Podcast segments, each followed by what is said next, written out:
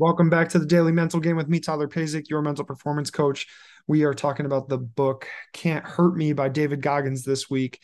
And David Goggins again is a ultra marathon runner and he's partially the reason I got into ultra marathon running. I ran a 100 mile ultra marathon across Michigan back in uh, 2019 and he is definitely one of the reasons I decided to um, undergo that that adventure for sure. But here's here's today's quote. He says, "The reason it's important to push hardest when you want to quit the most is because it helps you callous your mind."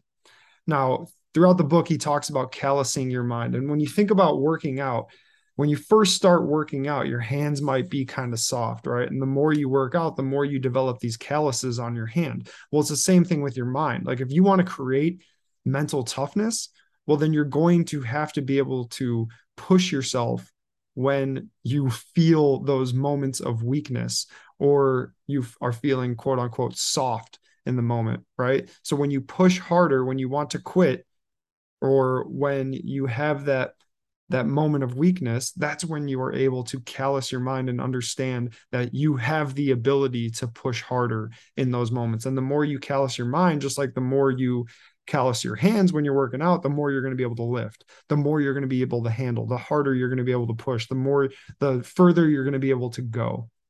And so that's why he talks about how when it becomes the hardest, that's when you have to push the hardest so that you can continue to callous your mind again, just like when you're working out and callousing your hands. That's how you create mental toughness.